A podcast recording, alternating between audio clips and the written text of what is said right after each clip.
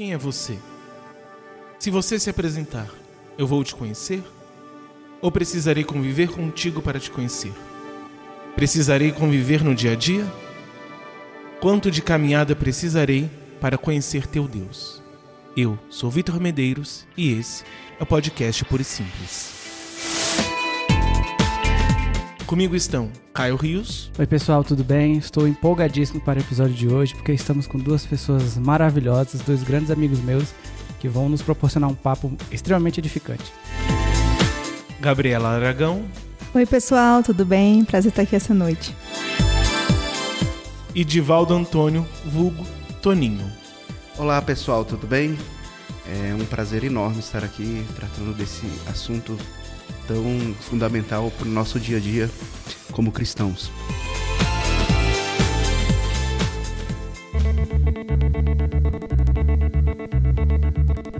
Hoje nós vamos falar sobre evangelismo diário. E eu vou começar com a mesma pergunta com a qual nós terminamos o último episódio. O evangelismo é função apenas de algumas pessoas ou de todos os cristãos? Então, eu entendo que é de todos os cristãos, porque evangelizar é comunicar Jesus ao mundo, né? Cada um tem a sua maneira e a sua forma.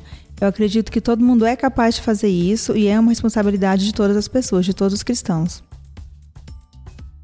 É, para início de conversa, eu gosto muito de revisitar os termos, né? Eu, pessoalmente, eu prefiro adotar o termo evangelização do que evangelismo.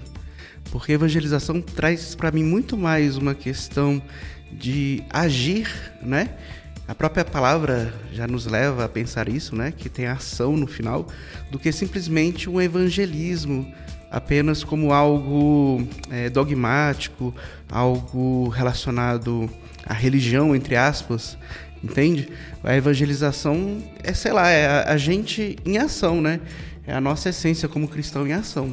Então, isso com certeza é incumbência, é missão é um papel de todo cristão, todo aquele que, que aceita Jesus como Senhor e seu Salvador e proclama a Ele é, como dono de sua vida, acho que tem essa, essa incumbência, né, de ser uma, um agente de evangelização. Deixa eu viver a boa nova,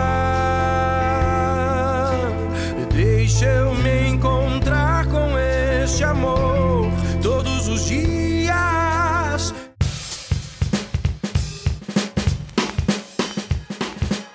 Em alguns lugares nós não podemos pregar o evangelho de forma explícita, como por exemplo no trabalho, em escolas.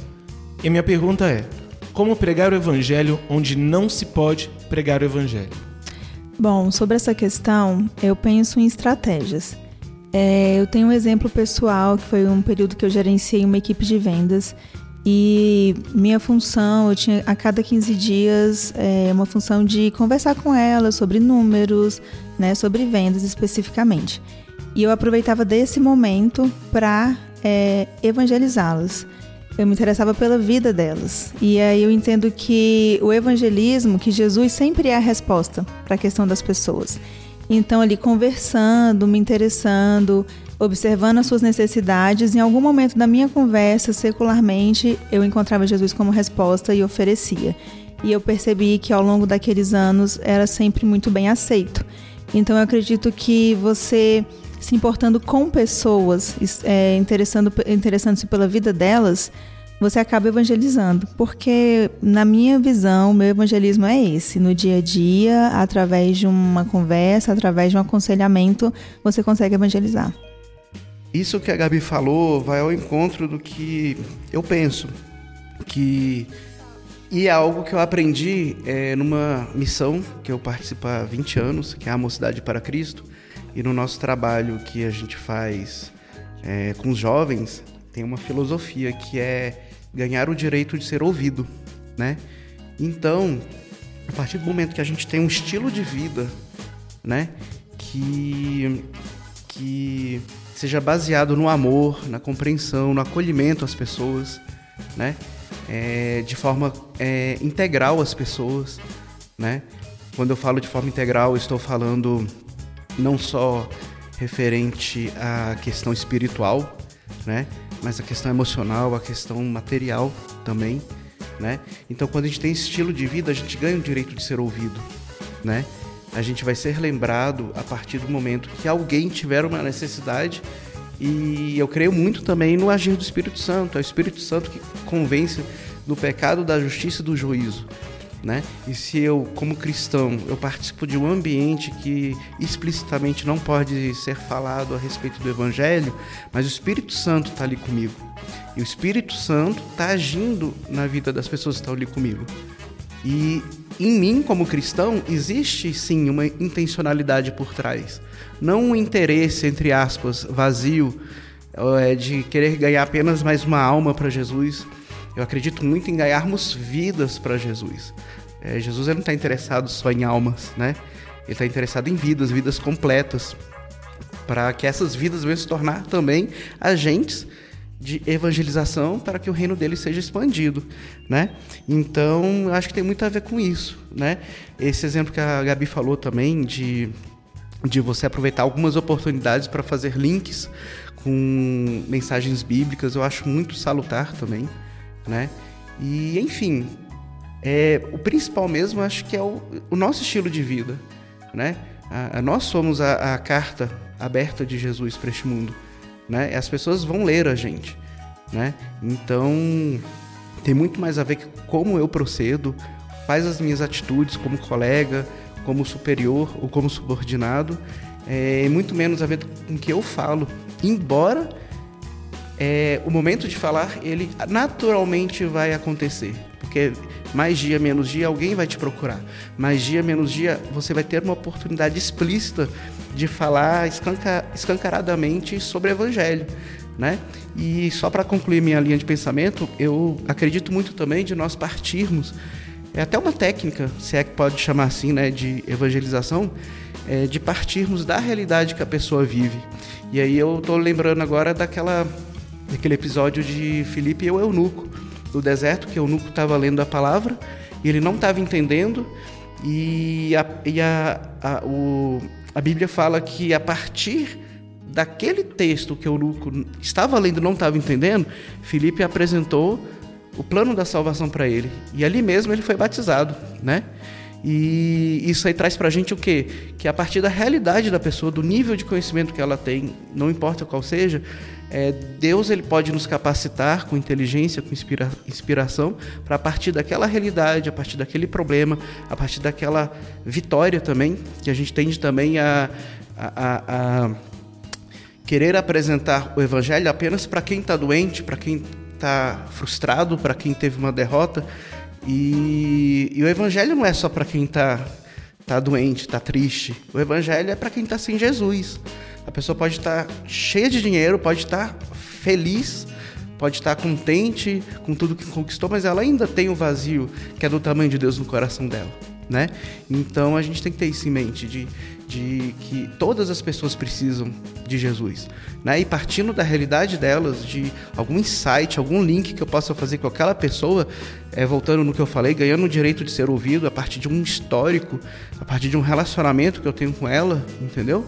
É apresentar o Evangelho. E para concluir essa minha linha de pensamento, tem muito a ver também com, é, é, com a evangelização é, relacional, sabe? Eu acredito muito mais em eu apresentar o Evangelho para alguém que minimamente me conheça e eu minimamente conheça a pessoa. Pode ser uma pessoa que eu conheci há um minuto, mas se eu criei um, um ponto de contato com ela, um ponto em comum para apresentar o evangelho para ela, vai ser muito mais bem sucedido, no meu ponto de vista, humanamente falando, porque eu sei que para o Espírito Santo não existem limites, mas no que cabe a minha parte de fazer a coisa com mais sabedoria para que tenha mais sucesso, é, vai ser muito mais efetivo do que eu simplesmente eu chegar para ela e falar: Ó, oh, Jesus te ama, toma aqui um folheto, vai lá na minha igreja. A pessoa não sabe seu nome, não sabe qual é a sua igreja, vai saber depois que vê o carimbo lá no folheto, né? Então, acredito é, é que é muito mais eficiente, repito, humanamente falando, uma evangelização que seja baseada num relacionamento, né? que porque também a pessoa ela deve se sentir amada, deve se sentir acolhida. Ela não deve se sentir apenas como alvo de uma pessoa religiosa que quer ganhá-la para a religião. Tá entendendo? Porque na verdade muitas vezes isso acontece, né? E a gente tem que tirar esse. A forma de tirar esse sentimento das pessoas, de amenizar isso, é justamente você mostrar que antes que de você querer ganhá-la para Jesus ou para ir para tua igreja, enfim, mais ou menos nesse sentido, você quer ser amigo dela, você se identifica com ela como ser humano, né? De que forma você diria que é possível criar esse tipo de relacionamento intencional? A partir do momento, tem uma outra técnica de evangelização que se chama é, as, as, três histórias, que é a minha história, a história da pessoa e a história de Jesus, né? E o que eu aprendi com essa, essa técnica é justamente isso, que a partir do momento que eu me mostro também alguém fragilizado, alguém dependente de Deus e não dono da verdade, entendeu? Mostro para a pessoa que ela na história dela ela também tem muito a ver comigo, né? e que ambos precisamos da, da salvação, de ter um encontro com Deus, né? É, isso se torna um, um, como é que eu posso falar, uma terra fértil ali para a semente do evangelho ser plantada, né? E a intencionalidade está no seguinte, em eu ter consciência do que está acontecendo, né? Eu acho que o contrário da intencionalidade, eu não sei, não sei se seria o contrário, mas a intencionalidade deturpada seria o interesse. O interesse seco ali de apenas eu ganhar uma pessoa para Jesus, para eu é, ganhar mais uma pedrinha na minha coroa lá no céu e me dou satisfeito cumprir minha missão do dia. E não é por aí, sabe? Eu acho que tem muito mais a ver em ser do que em ter, né? Muito mais em ser cristão do que ter uma incumbência, uma missão de uma obrigação com esse viés de obrigação, missão com esse viés de obrigação de fazer algo, né? O fardo de Jesus é leve e suave, né? Eu entendo com isso que é um fardo, é, é uma missão, é, mas é algo que eu vou fazer com prazer, com satisfação. Né? Quando a gente faz algo com satisfação, com prazer, entendendo a, a importância da nossa missão, a gente faz aquilo lá, por mais que seja árduo, mas faz com alegria né? Ou pelo menos a gente faz tendendo a ter uma alegria maior, né? Por mais que venham frustrações, venham, venham cansaços, venham pequenas derrotas, mas a gente olha, caramba, eu tenho a oportunidade de estar tá, é, envolvido neste reino, que é o reino de Deus, nessa missão, e eu acho isso maravilhoso. Com relação ao meu dia a dia, eu, é, eu tenho me deparado com situações assim bem interessantes no que diz respeito a essa questão do evangelismo diário. E assim, um pouco incomuns do que a gente às vezes espera, porque boa parte das vezes a minha forma de evangelismo é, por exemplo, respondendo perguntas relacionadas ao que as pessoas acham da fé ou não. E isso tem sido muito legal. E aí, por exemplo, aí pegando um pouco da metalinguagem, o fato de eu agora né, produzir um podcast quinzenal ele tem sido uma ferramenta de evangelismo sem tamanho, assim. É, eu, eu nunca pude imaginar quantas pessoas não cristãs estariam sendo. É, estariam vindo e aí perguntando. E aí muitas pessoas às vezes me, tem, me fazem perguntas com relação à fé baseada em coisas que ela acham, pensa ou vem com determinados cristãos que eu posso falar, não sei, ouve o podcast tal, no minuto tal. E aí a pessoa ouve e acha muito legal e aí se interessa. Então eu tenho tido é, experiência de pessoas falarem que têm é, entendido melhor as coisas do evangelho por meio do podcast. E no meu, no, no meu dia a dia, as pessoas com quem eu me relaciono são pessoas que são mais questionadoras. E eu me vejo e eu acho legal isso num, num papel de esclarecedor das coisas do reino de Deus e mostrar isso através. E boa parte disso tem que ser num, num campo, às vezes, do debate, de falar, não, eu penso isso, penso aquilo. E também, acho que eu já falei em outros episódios, da questão de você mostrar interesse pelo que a pessoa crê, diz, diz que crê ou não crê. E assim, quando você se é, deixa de lado o seu crentez, as suas, é, as suas convicções, simplesmente para escutar, igual o Toninho falou, e a pessoa falar, a partir do que a pessoa falar, a partir daí você apresenta o reino de Deus, eu tenho visto que as pessoas prestam atenção. Então, assim, é muito legal quando você se depara no seu ambiente de trabalho, no seu ambiente escolar, que seja, que as pessoas não te encaram como aquele crente chato, mas como alguém que está disposto a te dar uma palavra, te, te mostrar uma, um ponto de vista que às vezes os outros ditos religiosos não têm. Então, assim, por exemplo, eu já ouvi de colegas dizendo que, ah, fulano veio falar comigo, e aí geralmente a pessoa vem com aquela cara fechada. Não, porque você tem que mudar a sua vida e que Jesus vai mudar a sua vida. E a pessoa se sente muito ruim. E às vezes se você tem uma abordagem, sei lá, com bom humor, uma abordagem que, que, que começa a, a pessoa já te enxerga de uma forma diferente do que aquela que está basicamente te acusando e, e, e falando é, junte-se a Jesus, senão você vai para o inferno. Acho que isso é um ponto de partida muito legal, que as pessoas começam a te enxergar de uma forma diferente. Quando você vai falar de Deus, você não é encarado como aquele ser religioso, mas alguém que tem é, palavras sábias para dizer. Então, assim, comigo geralmente tem sido é, é, nesse aspecto, assim, de, quase que diariamente ter que mostrar alguma coisinha ou outra do que eu acredito e o porquê disso. E eu vejo que as pessoas tão, têm sido muito receptivas com relação a, a essa prática. Se você me permite, Caio, só complementar uma coisa. Nós não somos donos da verdade, nós somos Sim. portadores da verdade, Total. né? Então é importante a gente ter isso bem claro é, no momento que a gente vai abordar alguém, por quê? Porque até a nossa forma de ver o próprio evangelho, ela está muito imbricada na forma com que na nossa vida, entendeu? Uhum. Então não necessariamente a realidade que eu tenho, a visão que eu tenho, a pessoa tem. E como que a gente faz para se vacinar contra isso aí? É ter o respeito. Claro. Respeitar a pessoa, né? Respeitar a crença dela, respeitar a forma dela pensar, dela agir, né? Acho que passa por isso aí. Com certeza. É, eu achei interessante você falando que as pessoas te procuram e você fala, eu tenho um podcast no minuto uhum. tal, tem uma resposta para sua pergunta. Isso. Porque isso mostra o interesse real pela pessoa, né? E a gente não vem com um discurso pronto. E aí ela começa a perceber que existem respostas que são exatamente as que elas estavam procurando.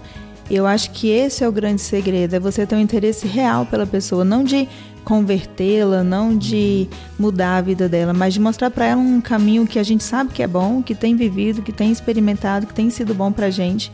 E aí, sutilmente, lentamente, você vai mostrando, você vai oferecendo, a decisão vai ser dela, né? Naturalmente, ela vai se interessando mais e a gente vai oferecendo mais conforme a necessidade. Nunca aquela questão de você empurrar para a pessoa é, uma palavra pronta, uma palavra de repente de maldição na vida dela, como muitas vezes nós já vimos e ouvimos, né? Pessoas que se assustam com, com o cristianismo, com o cristão, porque é, falou coisas pesadas e coisas ruins que não condizem com Deus, né? Que não condizem com Jesus. Então eu, eu vejo isso como um segredo, assim, você olhar para a pessoa e ter um interesse real pela história dela. Né? Não com o interesse de convertê-la, não, com o interesse de ajudá-la. E com certeza Jesus vai ser é, o auxílio que ela precisa. E aí, quando ela vai descobrindo isso, isso naturalmente vai acontecendo. É muito bom o evangelismo que acontece de forma natural. É bom para a gente e é bom para a pessoa que está recebendo. Eu, eu vejo Cristo dessa maneira, nunca evasivo, nunca forçando nada, mas é, sempre com muita educação, com um convite muito doce, muito suave, conquistando as pessoas. E se a gente conseguir fazer esse papel, com certeza ele vai ser representado.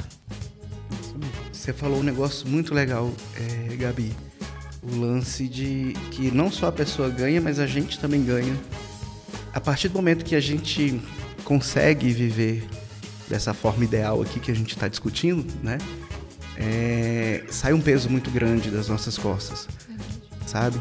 A gente, de certa forma, deixa de ser idólatra, né? A gente passa a confiar mais em Deus, porque a gente faz a nossa parte, é, semeia a semente e confia naquele que é poderoso para fazer brotar a semente. A gente tem que se lembrar sempre disso. Nós somos muito imediatistas, muito até egoístas, né? De querer que a semente nasça ali agora. Ah, eu falo de Jesus para a pessoa e a pessoa tem que se converter na hora. E eu preciso ver o resultado do meu trabalho.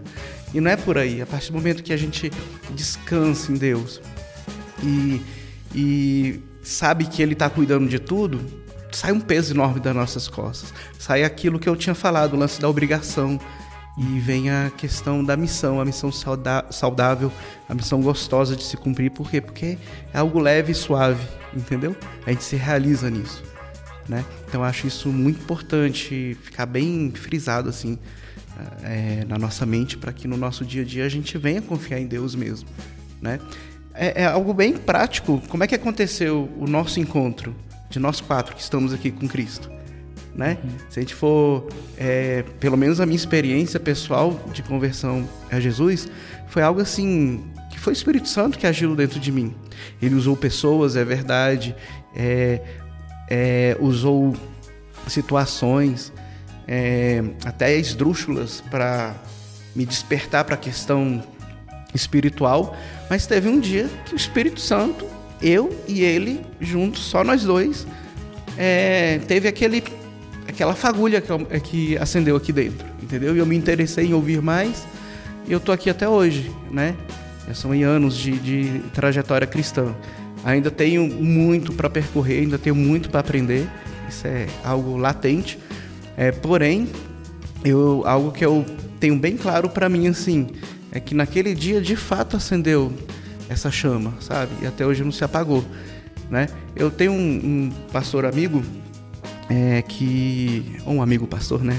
Preferirem, é, que ele fala o seguinte, né? Que uma vez a gente perguntou para ele por que, que algumas pessoas é, se desviam, né? Ele, fa ele fala assim, rapaz, as pessoas se desviam é porque elas ainda não sentiram o, o cheiro do can no cangote de Deus, assim, sabe? É a fungada de Deus no cangote, não sentiu aquele carinho, aquele acolhimento de um pai que de verdade é, é, recebe o filho de volta. Né? Eu acredito muito nisso, né? guardadas algumas situações bem, bem específicas, mas a partir do momento que a gente entende, é, não só sente, mas entende o que Cristo fez por nós, cara, é, assim, a gente é algo que vai marcar nossa vida para sempre.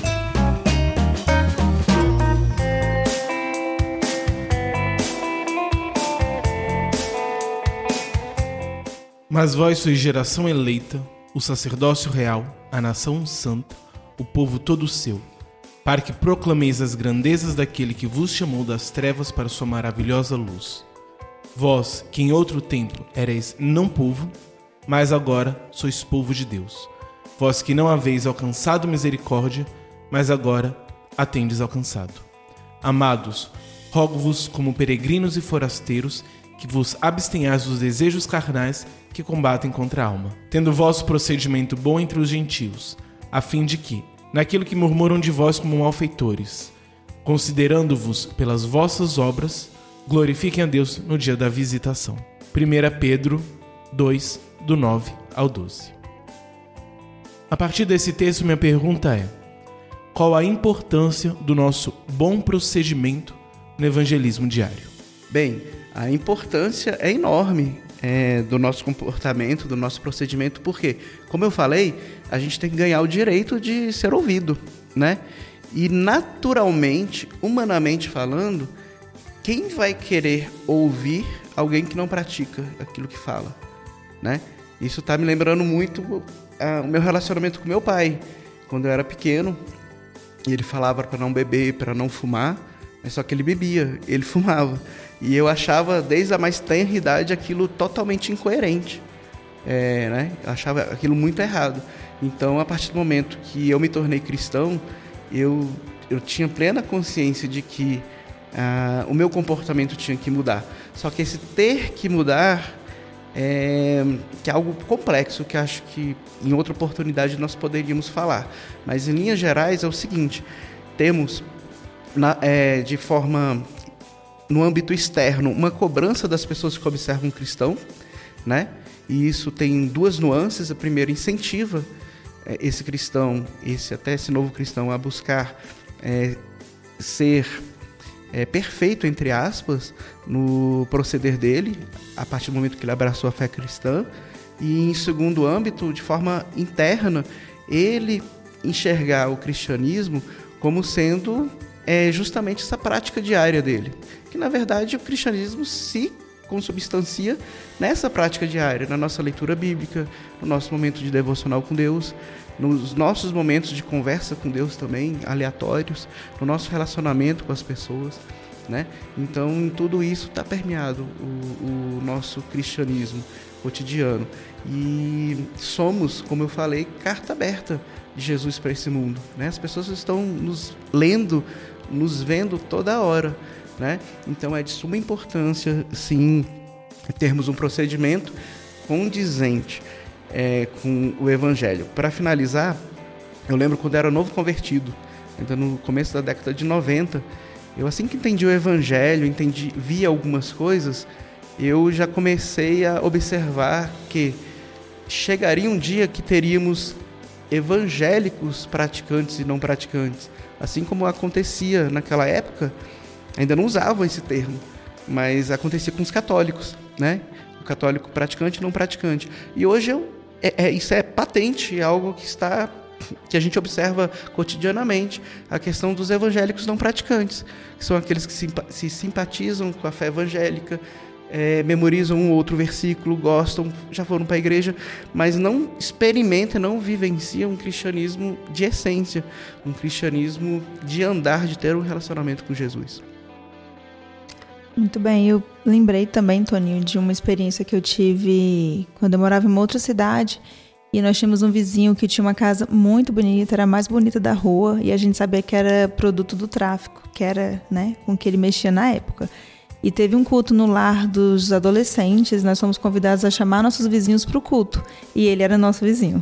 E minha mãe foi lá, né, com muito medo, com muito respeito e achando que ele não aceitaria, que ele nem nos atenderia. E quando ela falou qual era o objetivo, o motivo daquela, daquela visita, ele prontamente atendeu e falou que sim, que enviaria a filha dele até a nossa casa, porque há algum tempo ele vinha observando os nossos passos e via, percebeu que as filhas dela, né, no caso eu e minhas irmãs, tínhamos um bom comportamento. E eu fiquei muito sem entender como um bom comportamento se ele só me vê saindo aqui pela porta e indo para a escola e indo para a igreja. Mas dentro daquele comportamento ele conseguiu observar. E essa moça se converteu e a história é muito bonita, o testemunho. Hoje ele é pastor e começou ali naquela, naquele comportamento que nós tínhamos. E eu entendo que isso é uma coisa extremamente importante, a maneira que a gente caminha, porque nós estamos sendo observados o tempo inteiro, né? É, lá no meu serviço, eu tive algumas experiências interessantes também de produzir relatórios, entregar relatório e o chefe falar assim: Fulano, eu quero revisão, Ciclano, eu quero revisão, no da Gabi eu confio. Ele tinha certeza que eu tinha feito e revisado, porque eu passava uma confiança. E eu sabia que eu não podia falhar com aquilo. Então, quando eu precisei falar para ele de Cristo, a confiança dele já estava construída, porque ele confiava nos relatórios que eu fazia. Então, é muito importante o cristão é, se observar nos mínimos detalhes. Quando tem folha para jogar fora no serviço e ele tem ideia de fazer um bloco de anotações por causa do desperdício, quando ele pega um troco errado e devolve, quando ele ajuda um idoso, então, nós estamos sendo observados e dessa maneira, com esse nosso bom procedimento, a gente vai sendo marcado e a gente vai criando confiança para quando for falar de Cristo, ter, uma, ter sido validado. E falar, ah, eu posso confiar no que ela está me falando sobre esse Cristo, porque o relatório dela é confiável, no meu caso, na minha experiência, no meu contexto, né? E isso se dá em outras profissões. Então, assim, é, é um engano a gente achar que que dá para levar de qualquer jeito, né? Como o Tony falou, realmente existem hoje cristãos praticantes e não praticantes, isso prejudica o lado de quem quer ser uma pessoa séria. Mas eu acredito que a gente tem que fazer uma força e fazer a diferença a respeito dessas coisas, de nos mínimos detalhes que for possível, sabe? É, cuidar da nossa cidade, cuidar da nossa família, para que a gente tenha voz, para que a gente tenha respeito. É, com relação a essa questão da, do, do, procedimento do cristão, eu acho que ela é fundamental. Porque eu acho que o, o evangelismo ele não pode ocorrer sem que eu tenha esse exemplo. É, principalmente quando a gente tem uma relação com a pessoa. Se a gente constrói uma relação com alguém que não é cristão e essa pessoa não consegue entender que você não é igual a todos os outros, de algum jeito, eu acho que está faltando um pouco do seu procedimento. Se a pessoa te enxerga como, como um, um, um igual a todos os outros, eu acho que você está falhando aí.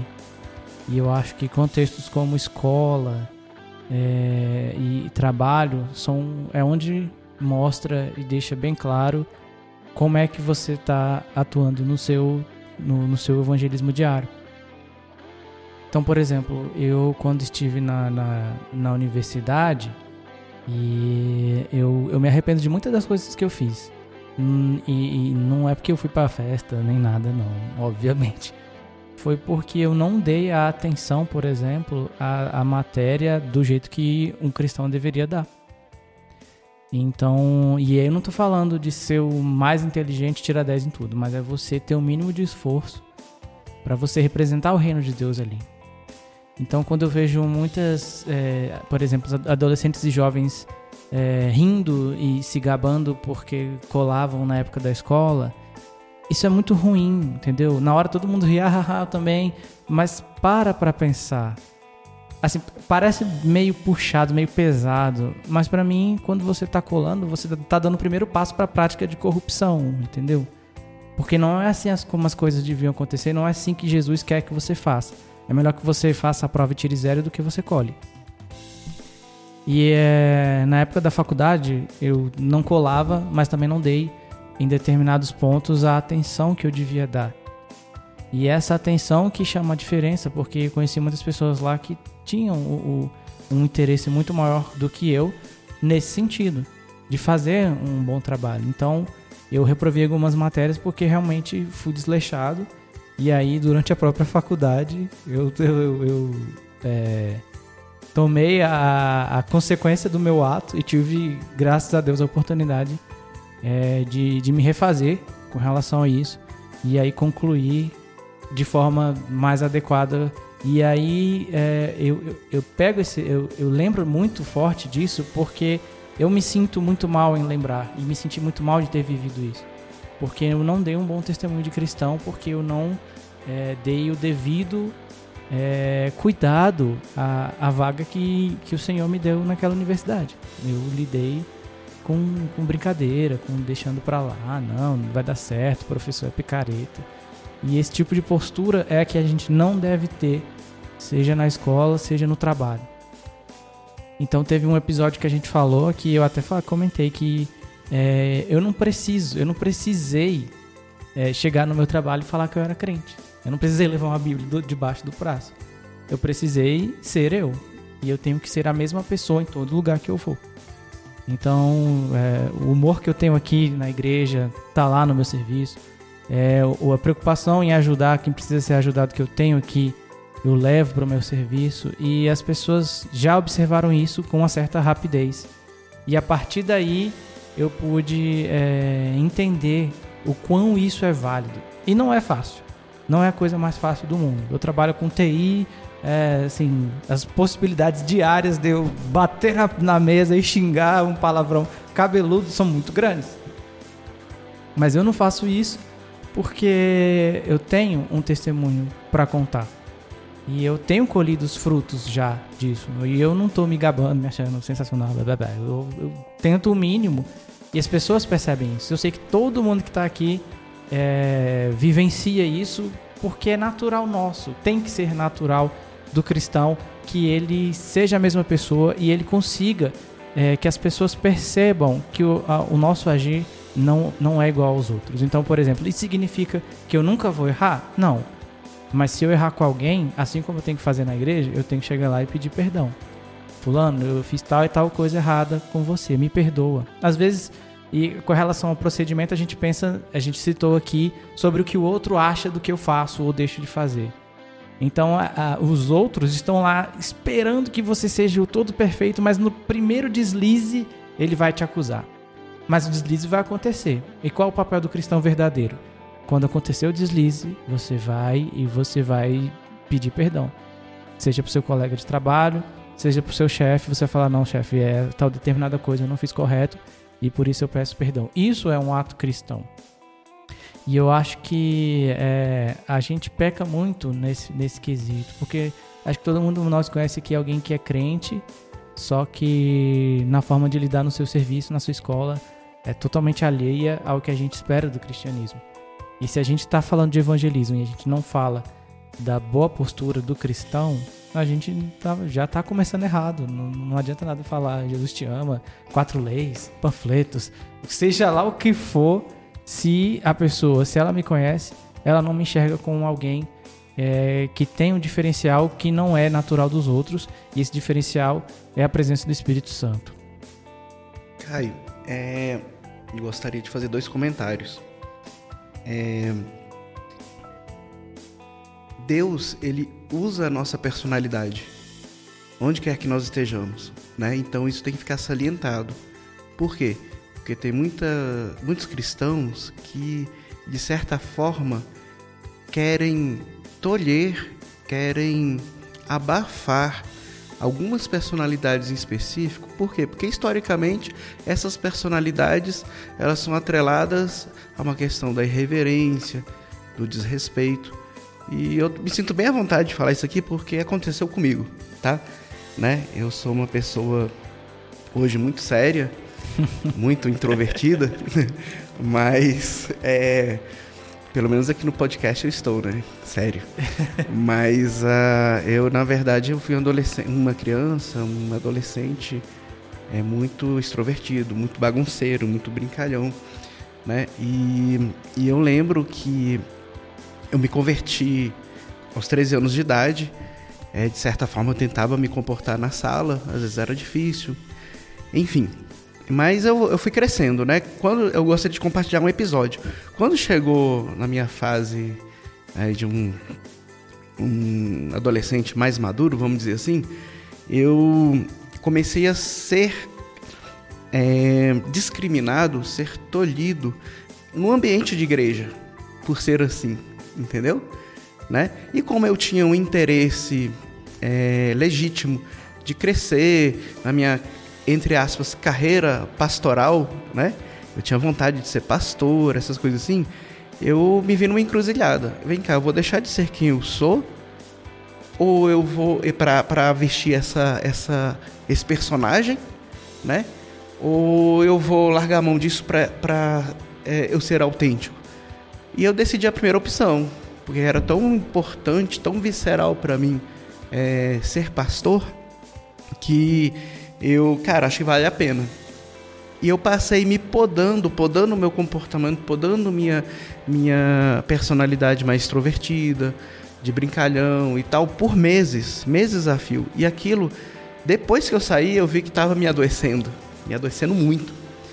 Eu não sei se os futuros ouvintes desse podcast acreditam ou não nessas questões, cada um tem uma forma de de interpretar, mas eu só sei que um dia uma pessoa usada por Deus, é, a pessoa não me conhecia, né? A pessoa não não conhecia minha história, não sabia quem eu era antes, né, de me transformar.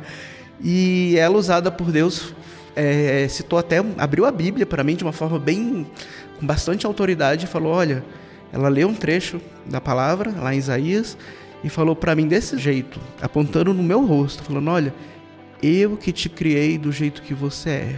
Assim diz o Senhor. É para você ser do jeito que você é. Sabe? E aquilo ali foi libertador para mim, porque eu vi que Deus me amava é, do jeito que eu era, porque foi Ele que me criou assim, né?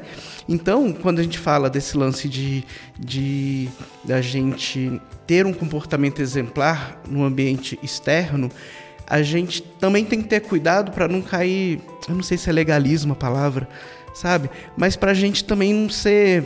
Engessado. Engessado, pronto, essa palavra, sabe? A gente tem que ser alegre, a gente tem que ser aquilo que a gente foi chamado para ser. Né? Eu conheço pessoas introvertidas, eu conheço pessoas é, que são recatadas, que elas também têm o seu lugar no corpo de Cristo. E eu tenho uma visão bem diferente de corpo de Cristo. Para mim, corpo de Cristo é quem? É a igreja. Isso é latente. Só que quando eu olho para alguém de fora que ainda não aceitou Jesus, eu já enxergo ele como corpo de Cristo comigo. Por quê? O lance da intencionalidade. Eu já vejo ele como já cristão. Então eu vou. Ele é parte do corpo de Cristo com você. Ele só não sabe disso ainda. Né? Exatamente. É igual aquelas histórias, né? Que o menino já tá namorando a menina, mas a menina ainda não sabe. Né? Então, mais ou menos isso. Então, o cara já é corpo de Cristo. Então, a primeira coisa que eu queria salientar é essa, pra gente ter equilíbrio nisso, sabe? Porque senão se torna um peso. E, e, até que ponto vai valer a pena esse peso, sobretudo na vida de um adolescente, de um jovem, dele ter que abrir mão de algumas coisas que não necessariamente são pecado, mas pensando que é pecado para dar o bom testemunho entre aspas, tá entendendo? Então isso é para a gente questionar. Eu não estou defendendo nenhuma tese aqui. E a segunda coisa que é muito importante, acho mais importante do que isso que eu falei, é algo que Deus tem agido na minha vida nos últimos tempos, é que o primeiro lugar que a gente tem que dar um bom testemunho, que a gente tem que ser cristão de verdade, é na nossa casa, sabe? É, eu aprendi que, eu havia aprendido, melhor dizendo, né, de forma errada, que não, na igreja eu tenho que dar o bom exemplo, no colégio, com os amigos, mas em casa eu tenho que ser realmente quem eu sou. E isso dá margem para eu ser desrespeitoso, ser grosseiro, ser é, insensível. E com o tempo eu fui vendo que não. Que o mesmo esforço que a gente tem para ser um bom cristão lá fora, para dar um bom testemunho para as pessoas lá fora, a gente também tem que ter para dar um bom testemunho para os nossos irmãos de sangue, para os nossos pais, para os nossos cônjuges, sabe? Por quê? Porque a, ah, é, é no lar que está a essência da gente, que a gente é o que a gente é. E o que a gente quer ser é mais importante do que o que a gente é. Nossa, está parecendo até a frase da Dilma, né? Mas, enfim. É... O que, que eu quero dizer com isso? Que a gente tem que se apropriar dessa, dessa oportunidade de ser diferente, fazer a diferença, a começar na nossa casa. Alguém já disse, não vou lembrar agora, que o sucesso no mundo, qualquer sucesso no mundo não compensa o fracasso no lar, né? Então tem sido, para mim, pessoalmente, um desafio muito grande de ser, primeiramente, cristão na minha casa. Porque eu não fui educado para isso. Eu não fui ensinado nas igrejas para isso.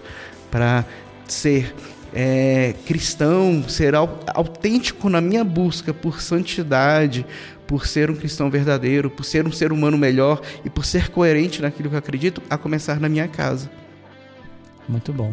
É, com relação a ao que você falou da personalidade, eu realmente tenho muitas coisas relacionadas a isso. Porque eu também tenho uma personalidade peculiar, vocês conhecem bem. E às vezes eu já me peguei nesse ponto de, de, de analisar se eu teria que cortar boa parte da minha personalidade para atender a um chamado quase que religioso. E foi estudando a palavra de Deus que eu fui percebendo que não tem nada na palavra de Deus que, que proíba é, determinadas ações que, que a gente tem, mas o conceito religioso tem. Então, por exemplo, quando eu exagero na comida ou eu, eu como alguma coisa que é aquela delícia, mas faz mal, eu costumo falar: Satanás às vezes passa dos limites. Eu falo isso em casa, eu falo isso aqui dentro da igreja. E assim, 99% das pessoas entendem que isso é uma brincadeira. E aí, por exemplo, lá no serviço eu também falei isso, as pessoas riram e eu já emendei. Você sabia que essa frase está teologicamente errada? A pessoa, oxi, por quê? Aí eu já peguei o gancho para falar que de fato Satanás não passa dos limites. Eu faço isso, é uma brincadeira. E assim, é, a gente, quando a gente vai é, tendo um, um convívio com, com a palavra de Deus e com pessoas que também é, dão, é, valorizam a personalidade que eles têm, eu acho que as coisas, eu acho que o peso sai, esse que você tanto falou. E aí a gente entende que você pode ser irônico em determinada situação. Você pode fazer uma brincadeira assim e assado. É, e pessoas, às vezes, pessoas mais próximas desse conceito religioso ia ficar altamente escandalizado e às vezes o próprio não cristão, quando vê que você é, tem determinadas ações que não são pecado, mas não é a ação que a pessoa esperava de um evangélico, isso atiça a curiosidade deles para entender. Uai, você não é quadrado igual aqueles não? Uai, não, eu sou desse jeito. Mas você não é crente? Sou. Isso, por incrível que pareça, desperta interesse na pessoa para entender por que, que você tem tais características que as outras pessoas resolveram, ó, picotar, porque elas tinham que ser passar pelo clichê evangélico e sair um crente desse jeito. Isso aí tá me lembrando um episódio muito interessante no ensino médio. Nossa, já tem tempo. É que o, um, tinha um menino mais velho, bem mais velho, que estudava com a gente na classe. Então ele já era, já tinha algumas experiências que a maioria ele não tinha, né? E aí ele tava é, é, zoando da minha cara porque eu ainda era virgem, né? E até começou a me chamar de um apelido que eu não vou falar aqui, que não convém, mas enfim, ficou me zoando no meio da sala. E eu fiquei levando na brincadeira, que não sei o quê, né? Eu não apelei e tal. Interessante que nesse momento eu ia apelar, porque eu sou. Quem me conhece de perto sabe que eu sou apelão com algumas brincadeiras, apesar de brincar muito. Né? Mas tem algumas brincadeiras que eu apelo. E eu deu uma vontade de apelar com aquele cara. E aí, não, não vou apelar, vou levar na brincadeira. Foi muito interessante, que ele ficou me zoando a, a aula inteira. Aí quando foi uma hora, uma menina chegou e perguntar pra, é, virou para mim e perguntou: Divaldo, realmente você é virgem? Peraí, isso é no ensino médio? No ensino médio. Meu Deus. No ensino médio. Aí. Pergunta o ano agora. não, não. Não, um ano não, pra você ver, né? Imagina se fosse hoje, né? Enfim. Mas o fato é que. Que aí ela me perguntou: Divaldo, você realmente é virgem? É, aí eu falei: sim. É porque assim, ela ficou surpresa, porque como eu tava brincando também, né? Aí ela não acreditou que eu era virgem. Mas eu falei: não, sim, sou, eu sou virgem. Mas por que, que você é virgem? Aí comecei a explicar os fundamentos teológicos, missiológicos, amorosos, todos os argumentos possíveis, porque eu me, conser é, é, me conservava virgem. Cara, foi impressionante. Quando eu terminei de falar, eu fiquei até sem graça, que a sala toda estava prestando atenção em mim, né? E foi uma oportunidade assim que uma estratégia até de evangelismo que eu aprendi por conta própria ali de você às vezes não se levar tão a sério, justamente para você também ganhar o direito de ser ouvido. Se eu tivesse apelado, se eu tivesse mandado o menino ir pro inferno, etc e tal, eu não teria tido essa oportunidade de outras pessoas ouvirem é, de algo que está inerente à vida de uma pessoa evangélica, uma pessoa que acredita e vive o evangelho. Né? E eu creio que nessas conversas aleatórias que a gente tem, sementes são plantadas. Né? Eu tenho essa, essa visão de que o Espírito Santo ele não deixa nenhuma semente ser perdida. Né? Então eu acredito que essa oportunidade que eu tive e N outras que eu tive, mais recentemente também na minha universidade, que eu tive é, oportunidade também de falar do Evangelho de forma explícita dentro de uma faculdade federal num curso de. De humanas? De humanas, entendeu? Mas o Estado é laico. O Estado é laico, mas nem tanto. Enfim, a pessoa chegar e me perguntar sobre a fé, explicitamente sobre a Bíblia, eu ter a oportunidade de falar também explicitamente. Entendeu? Então acho que isso é maravilhoso, sabe? Isso aí é uma oportunidade que Deus dá assim tremenda e que eu acho que eu não teria né? Não estou limitando o poder de Deus, mas eu acho que essas oportunidades específicas e muitas outras eu não teria se eu tivesse me fechado, se eu tivesse eh, me transformado numa pessoa introvertida, é, resumindo, como você já falou, num crente chato, entendeu? É eu acho que essa reflexão é boa para você que está ouvindo, que você ou é uma pessoa peculiar ou você convive com uma pessoa peculiar, né? Porque nós estamos cercados de pessoas assim. Eu sou casada com uma pessoa peculiar também e eu descobri a beleza de ter alguém assim do lado, porque a gente realmente ingessa os comportamentos, o que se espera de alguém. E se você é essa pessoa, seja livre, sabe? É, descubra qual é o seu melhor e explore.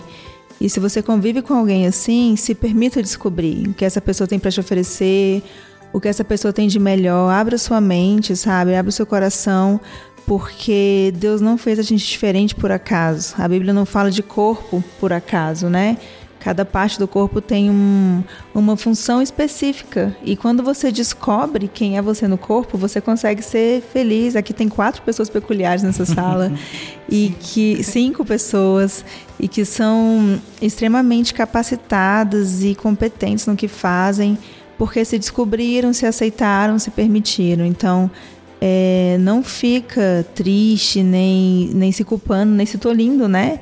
Seja livre mesmo, descubra quem é você para que você possa cumprir essa palavra que foi falada de 1 Pedro 2, do 9 ao 12, que é fazer o seu melhor, o seu bom procedimento dentro do que você é, respeitando seu espaço, respeitando suas características. Estou desde a pergunta anterior maturando a minha resposta para essas duas perguntas.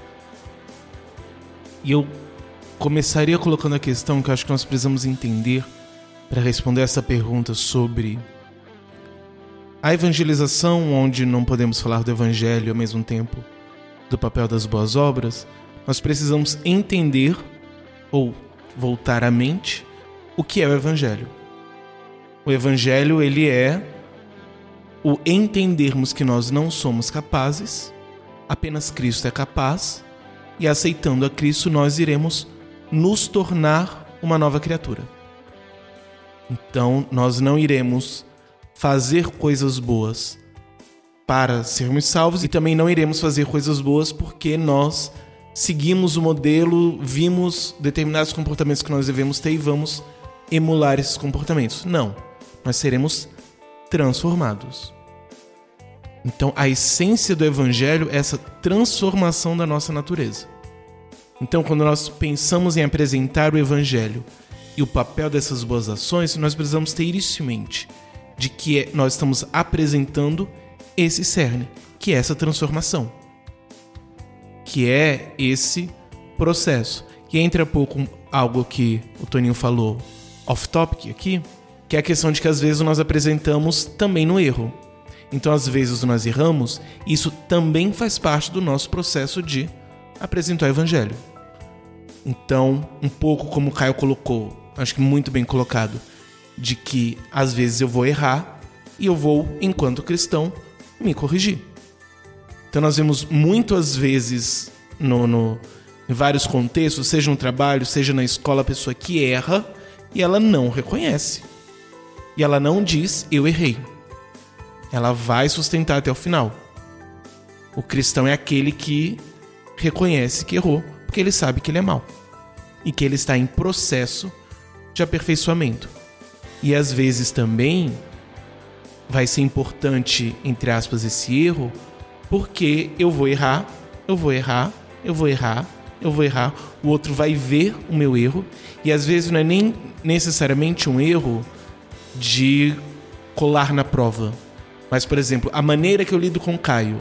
Então, eu, eu, eu me irrito muito com o Caio, eu brigo muito com o Caio, eu estou sempre cometendo esse erro. Em um determinado momento, aquele momento que Deus te pega de jeito, e aí você se corrige e para de fazer aquilo. E aquela minha correção, essa minha transformação, será vista por todos. Então todo mundo vai ver: ah, antes você era assim, assim, assim, agora você está desse jeito, por quê? Então apresento o poder de Cristo. Eu mostro que eu não era capaz, mas eu estou em processo de regeneração.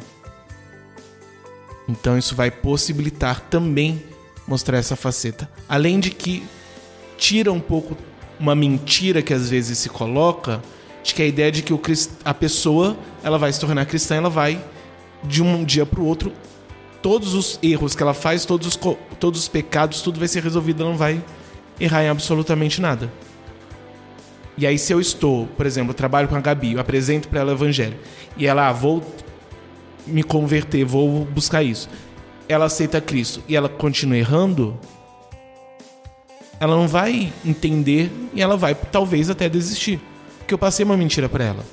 Mas se ela entende por esse relacionamento que ela viu meu com Deus através do relacionamento meu com ela, de que eu ainda erro, mas eu reconheço, eu me corrijo e Cristo me transforma, ela vai entender verdadeiramente o que é o Evangelho. Então nós precisamos para isso ter em mente o que é o Evangelho para que nós não nem coloquemos sobre nós um fardo inadequado, um fardo que Cristo não colocou que nós não somos capazes, e nem colocar isso para o outro. Nós vamos realmente entender o Evangelho e passar o Evangelho, que é através dessa transformação. E aí entra a questão que o Toninho colocou de em casa você pode ser quem você é e no outro você tem que dar um bom testemunho. Mas na verdade você vai dar um bom testemunho sendo quem você é. Então você vai porque se você cria essa dicotomia, você vai dizer o quê? Dar um bom testemunho é eu fingir que eu sou o que eu não sou. E aí no outro lado, eu posso, entre aspas, ser quem eu sou, que é alguém que não se permitiu ser transformado. Mas se eu entendo que os dois são a mesma coisa, eu vou sempre buscar o Espírito, porque o Espírito frutificando em mim, eu não mais vou andar conforme a carne, mas vou andar conforme o Espírito. Então poderei ser quem eu sou e dar um bom testemunho. E aí, fechando essa questão, é um pouco que o Toninho colocou das três histórias, que envolve eu mostrar a minha fragilidade. Então envolve eu mostrar que eu não sou capaz e que eu preciso de Cristo e que eu aceitei a Cristo e que eu ainda não sou capaz e eu ainda dependo de Cristo e eu ainda estou em um processo de transformação e eu vou, enquanto nessa terra, sempre depender de Cristo. João, tem a frase de um filósofo cristão contemporâneo que tem correlação direta com isso que você falou.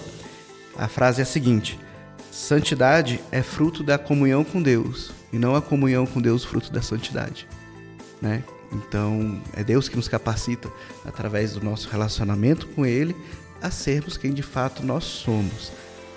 Algo que simboliza isso muito para mim é a famosa pedrinha que a gente vai receber com o nosso nome quando chegarmos lá no céu. E para mim essa pedrinha representa a, a minha essência, né? O nosso nome, ainda mais na cultura judaica, né? É, é, o nome tem muito a ver com a, com a identidade, né? Da, da, da pessoa.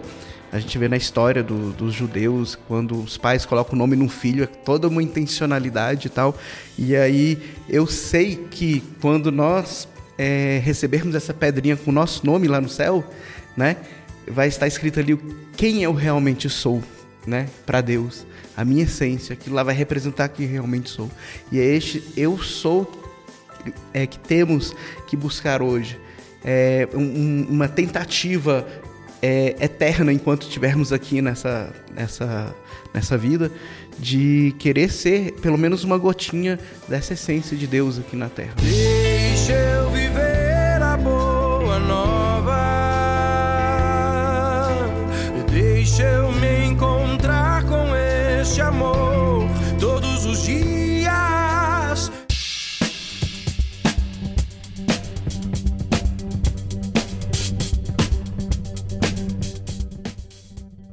Como podemos estar juntos e influenciar sem se permitir ser influenciado? Simples.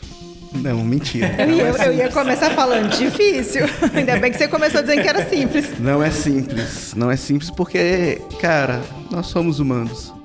Né? Nós somos seres humanos. Eu lembro quando eu entrei no quartel, isso em 1998, eh, eu fui falar para um amigo meu que foi um dos meus discipuladores quando eu me converti, eh, que me ensinou muito a respeito da Bíblia. Eu fui dar notícia para ele, todo feliz que então tinha sido o meu primeiro concurso público que eu tinha sido aprovado.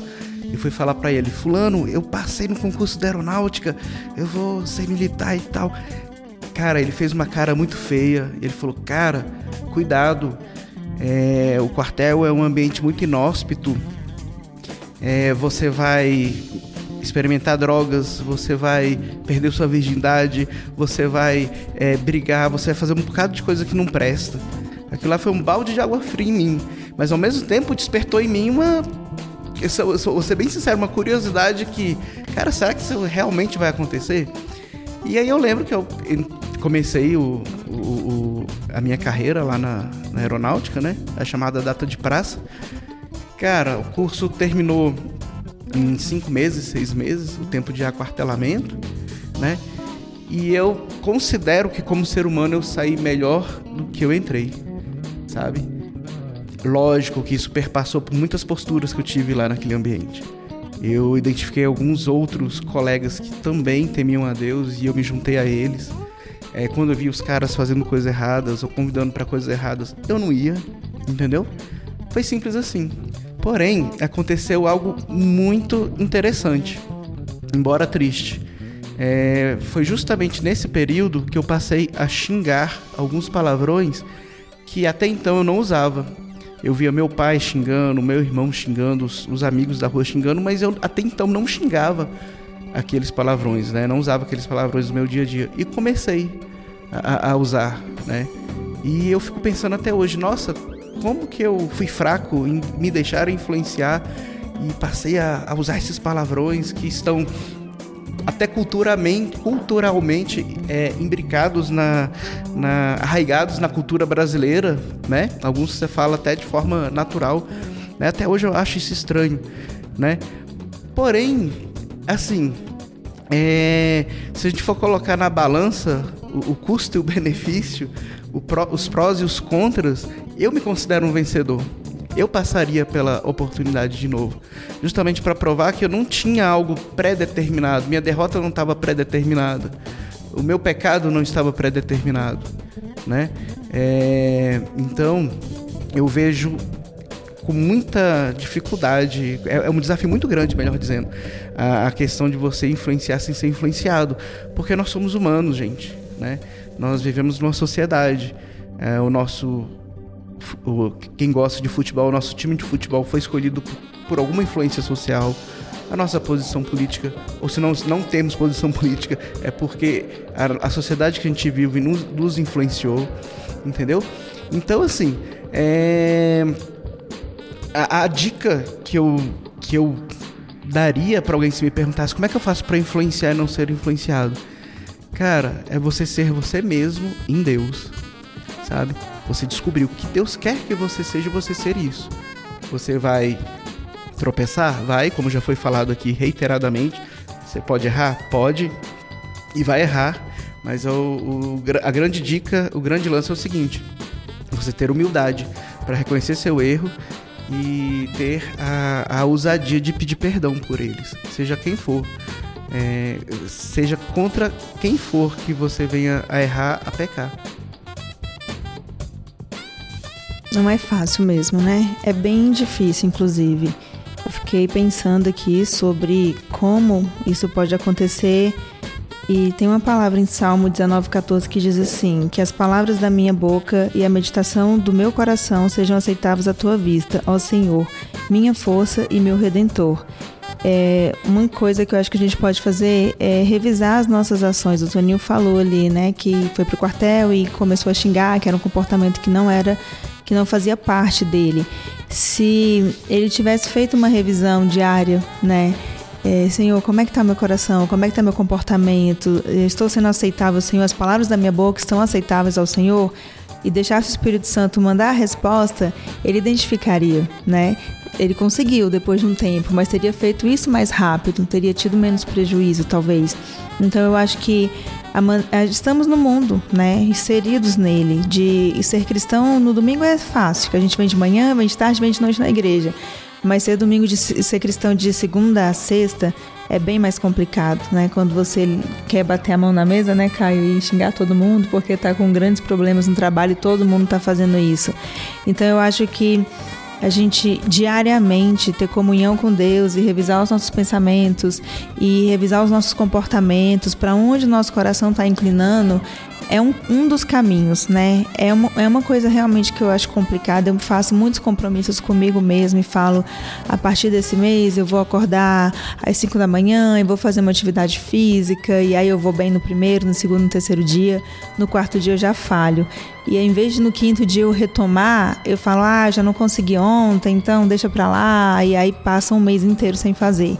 E aí quando eu vou ver no mês seguinte, eu tô com um prejuízo muito maior, porque eu tô com peso na minha consciência, eu tô com tudo aquilo acumulado, eu tô com aquela culpa.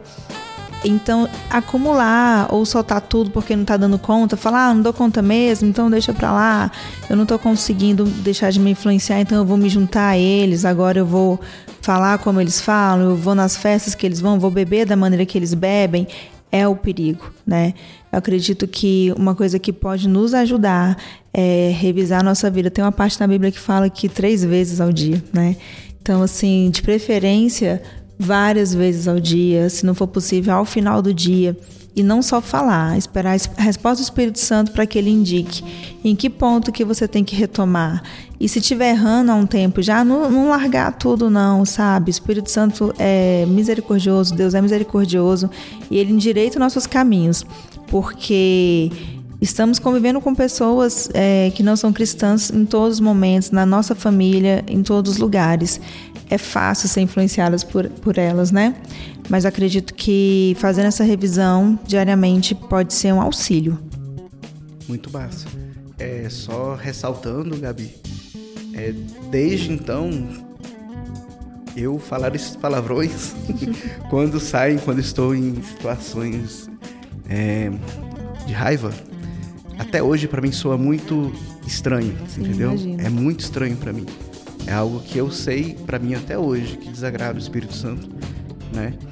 Então é algo que eu tenho buscado a Deus desde então. Deus me ajuda, me ajuda a não xingar, me ajuda a, a vencer isso, né? E eu, é só para finalizar essa pergunta, eu imagino que poda, possamos finalizar.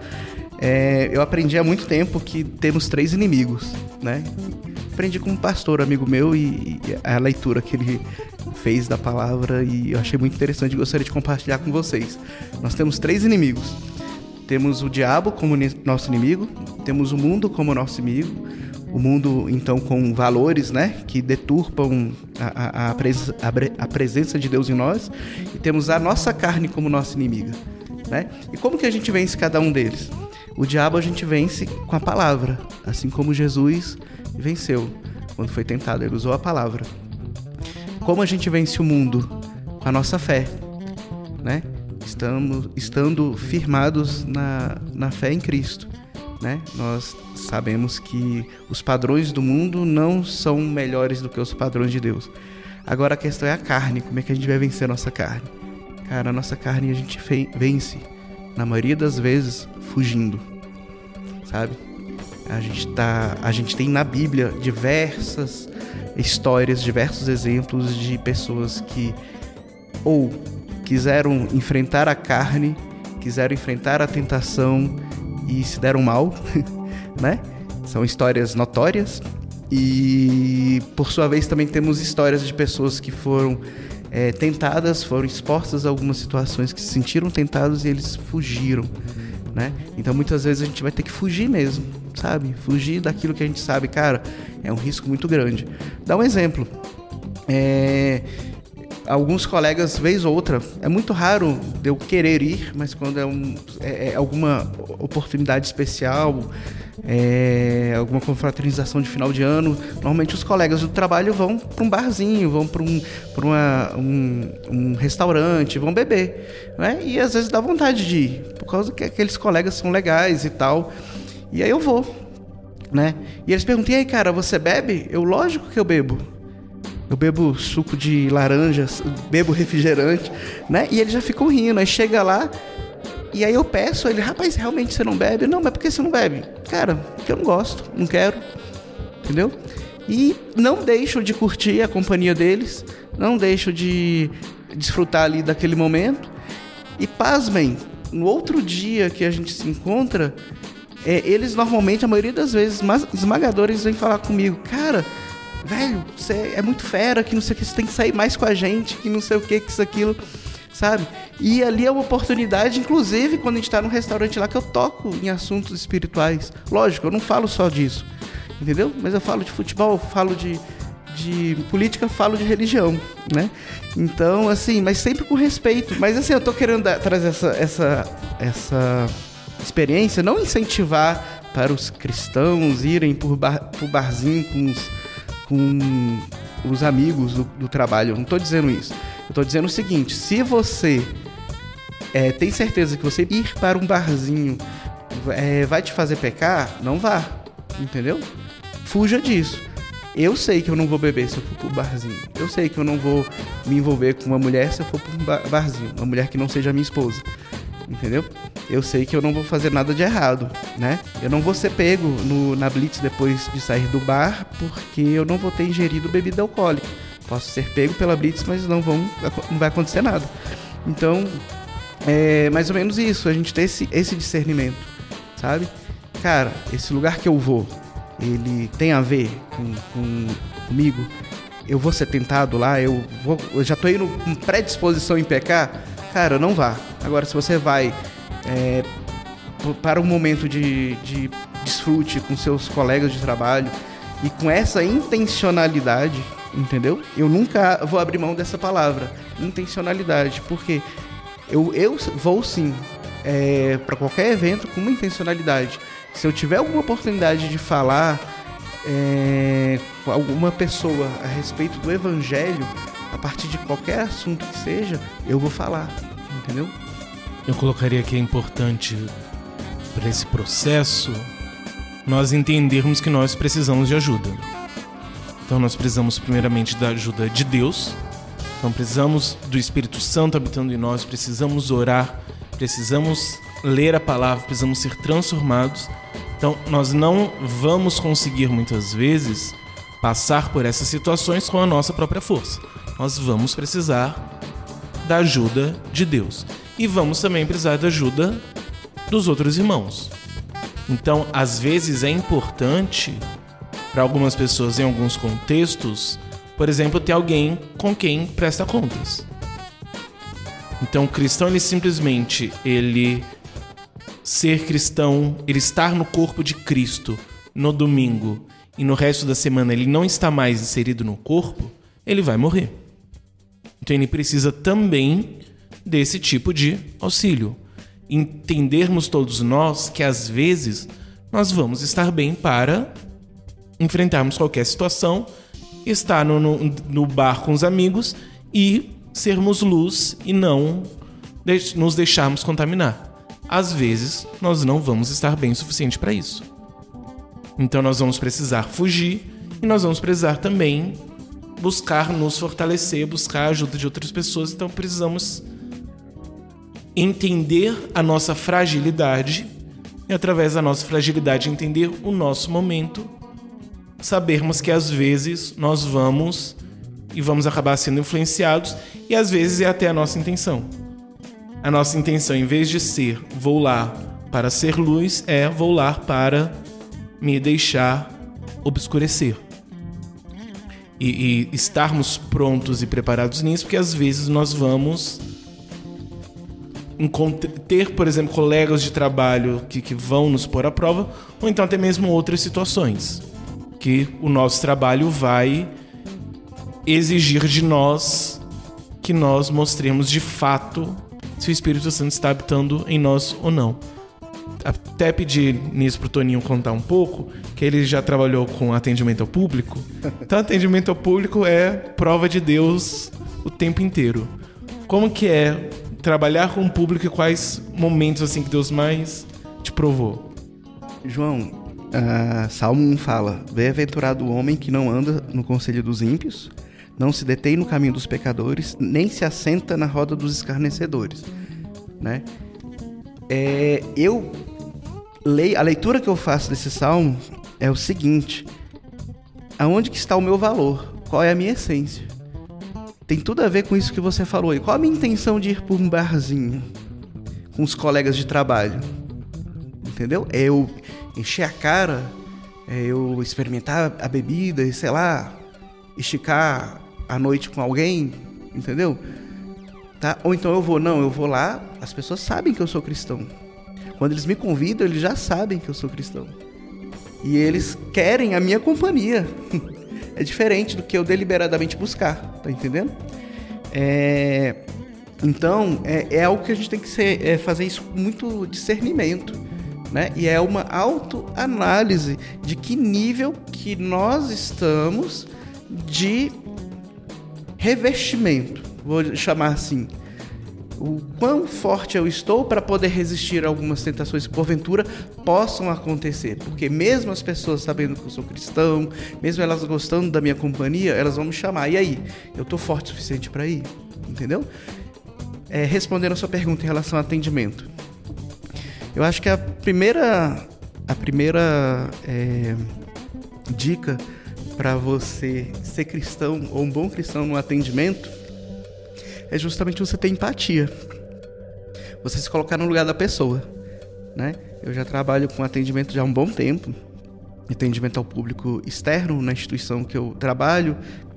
Depois eu passei a trabalhar com o atendimento interno aos colegas, às autoridades que lá trabalham é, esse atendimento relacionado a um sistema em específico que a gente trabalha lá. É, e aí o que acontece? É você ter empatia. Você se colocar no lugar da pessoa e se perguntar: cara, no lugar dessa pessoa, eu também estaria me sentindo assim? Eu também estaria com raiva do sistema que não está funcionando neste momento? Né? Eu estaria é, chateado por estar perguntando é, a quinta vez onde que eu posso ter é, a minha dúvida sanada, né? A primeira coisa é empatia, sabe? E a segunda coisa que eu aprendi com um pastor muito querido é que muitas vezes nós somos a resposta da nossa própria oração. Ele faz até brincadeira assim, você está sentado em cima da resposta da sua oração, é aí no seu banco, na sua cadeira. Você é a resposta da sua oração muitas das vezes. O que, que é isso? Eu trazia para minha atividade como servidor público de que, cara, se eu não sou parte do problema, eu vou ser pelo menos parte da solução. E ali me apropriava dessa oportunidade de fazer diferença na vida da pessoa, de, de solucionar aquela questão, entendeu?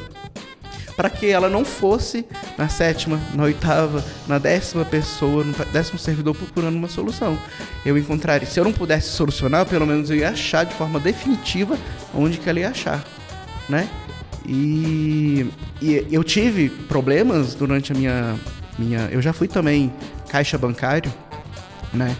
Acho que era muito mais estressante, porque além do fator gente, ainda tinha o fator dinheiro. A gente mexia com muito dinheiro e era muito estressante. É... Você correu o risco cotidiano de ter que pagar a diferença no final do dia, né? E assim, é, graças a Deus, a, 98% das vezes eu consegui é, ter discernimento, ter paciência, é, respirar duas vezes, dez vezes antes de falar aquilo que dá vontade da gente falar, de reagir daquela vontade da gente reagir. E os outros 2% que eu falhei, eu falhei feio e eu pedi perdão às pessoas. Graças a Deus eu tive a oportunidade de pedir perdão, sabe? As pessoas que de certa forma eu tive algum problema. Então, assim, é, é algo que a gente tem que, que ter em mente. A gente tá sonhando, a gente foi projetado para a perfeição, né? E quando eu falo em perfeição, não é você não errar, é você fazer aquilo para o qual você foi projetado, né? Fazer com excelência, mas você vai falhar, hein? Mais dia, menos dia, você vai falhar. O que, que eu vou fazer? Foi o que a Gabi falou, né? É, sacudir a poeira, amanhã eu recomeço. É, com relação à questão da influência, acredito que quando você tem uma comunhão com Deus e você busca a santidade, você está é, com combustível para isso. Se você está muito teórico na palavra de Deus, você não vai conseguir enfrentar essas condições porque você não está vivenciando na sua alma o que, que é estar tá perto de Deus. Então, você estar longe de Deus, mesmo sabendo da palavra, vai te, vai te deixar fraco para essa situação de influência. E também tão importante quanto é você estar tá convicto do, que você crê.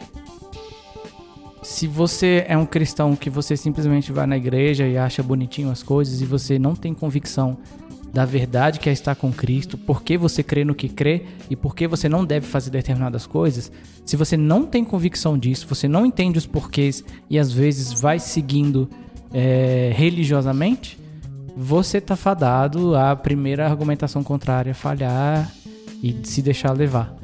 Então é muito importante que se você não quer se deixar ser influenciado, você tenha plena convicção do que é estar perto de Deus, do que é ser um cristão. E, e isso eu, eu digo particularmente, eu acho que é impossível não ser influenciado se você não tem uma convicção para cobrir o que os outros estão oferecendo. Então, ah, experimenta tal coisa se você não está convicto do que porque você não deve experimentar, você vai acabar abrindo brechas para essa prática. Se você não está ciente do, do mal que a, o alcoolismo traz ou a embriaguez traz e o quão isso é prejudicial é, para o seu corpo e para sua alma, você vai ceder, porque as pessoas vão te apresentar isso como algo bom.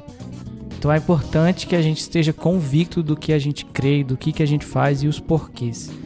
E muito importante com relação à, nossa fraqueza, é importante que a gente tenha amigos, é importante que a gente tenha pessoas com quem compartilhar os seus momentos de dificuldade, as suas inclinações, onde está fácil, onde está difícil.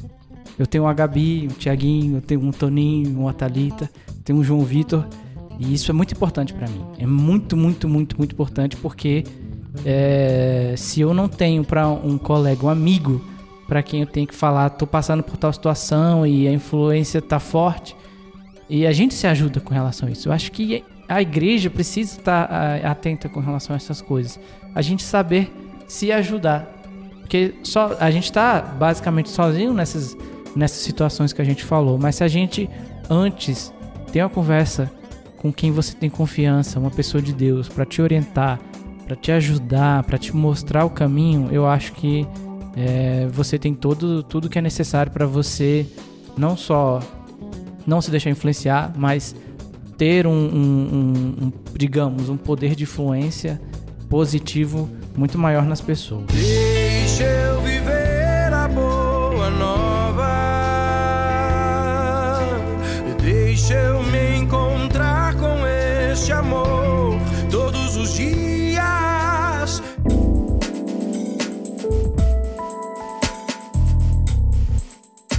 Como podemos lidar com o preconceito que outras pessoas têm dos cristãos?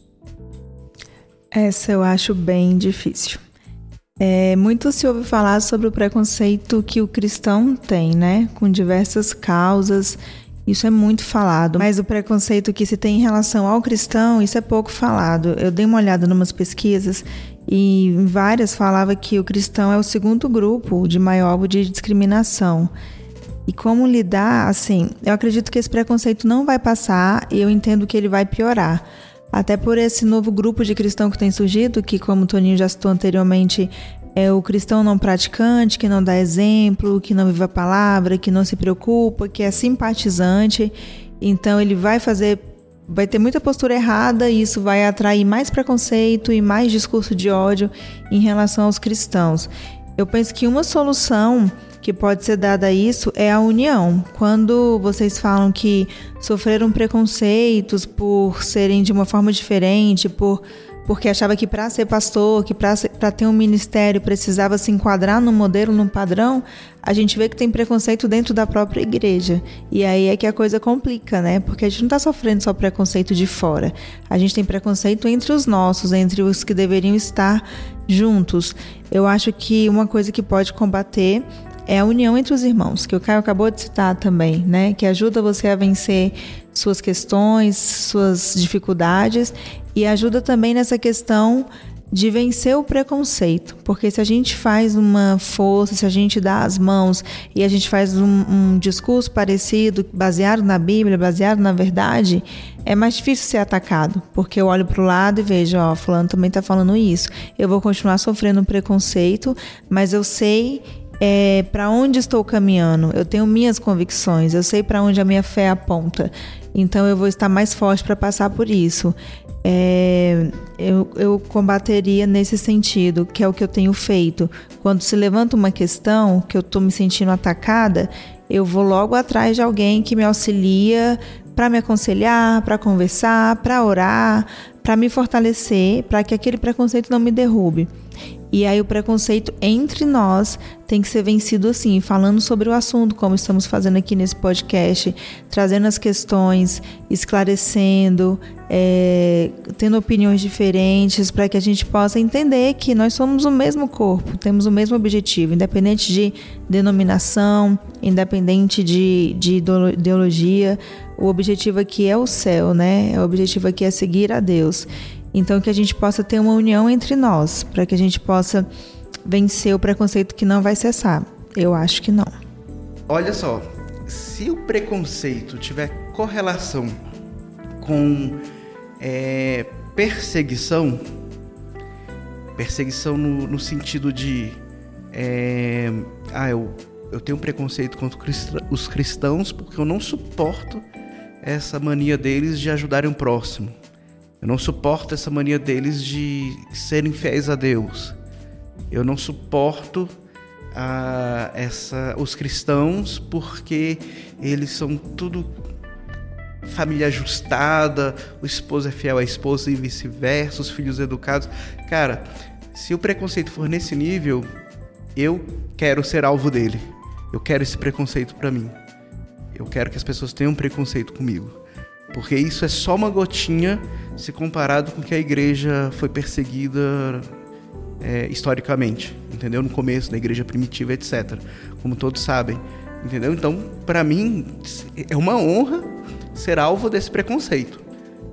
Por outro lado, se o preconceito for justamente por conta dos crentes não praticantes, evangélicos não praticantes, cristãos não praticantes, aí eu fico chateado, entendeu? Porque na maioria das vezes é, que eu ver um preconceito desse sendo é, vivido, eu não vou ter a oportunidade do contraditório e ampla defesa. E para o cristão, como é que é a oportunidade concreta do contraditório e ampla defesa? É a convivência, o relacionamento. Porque não adianta eu chegar para você que tem um preconceito contra os crentes e falar para você, cara, não tem preconceito não porque eu sou legal, não é bem assim e tal. Só isso não vai bastar. Ele vai querer saber o porquê que ele não precisa ter preconceito contra mim, né? Só que isso é um risco também por outro lado. É, pode ser um tiro no pé. Por quê? Porque aí eu personalizo demais o cristianismo. Então quer dizer que o meu cristianismo é melhor do que dos outros e tal.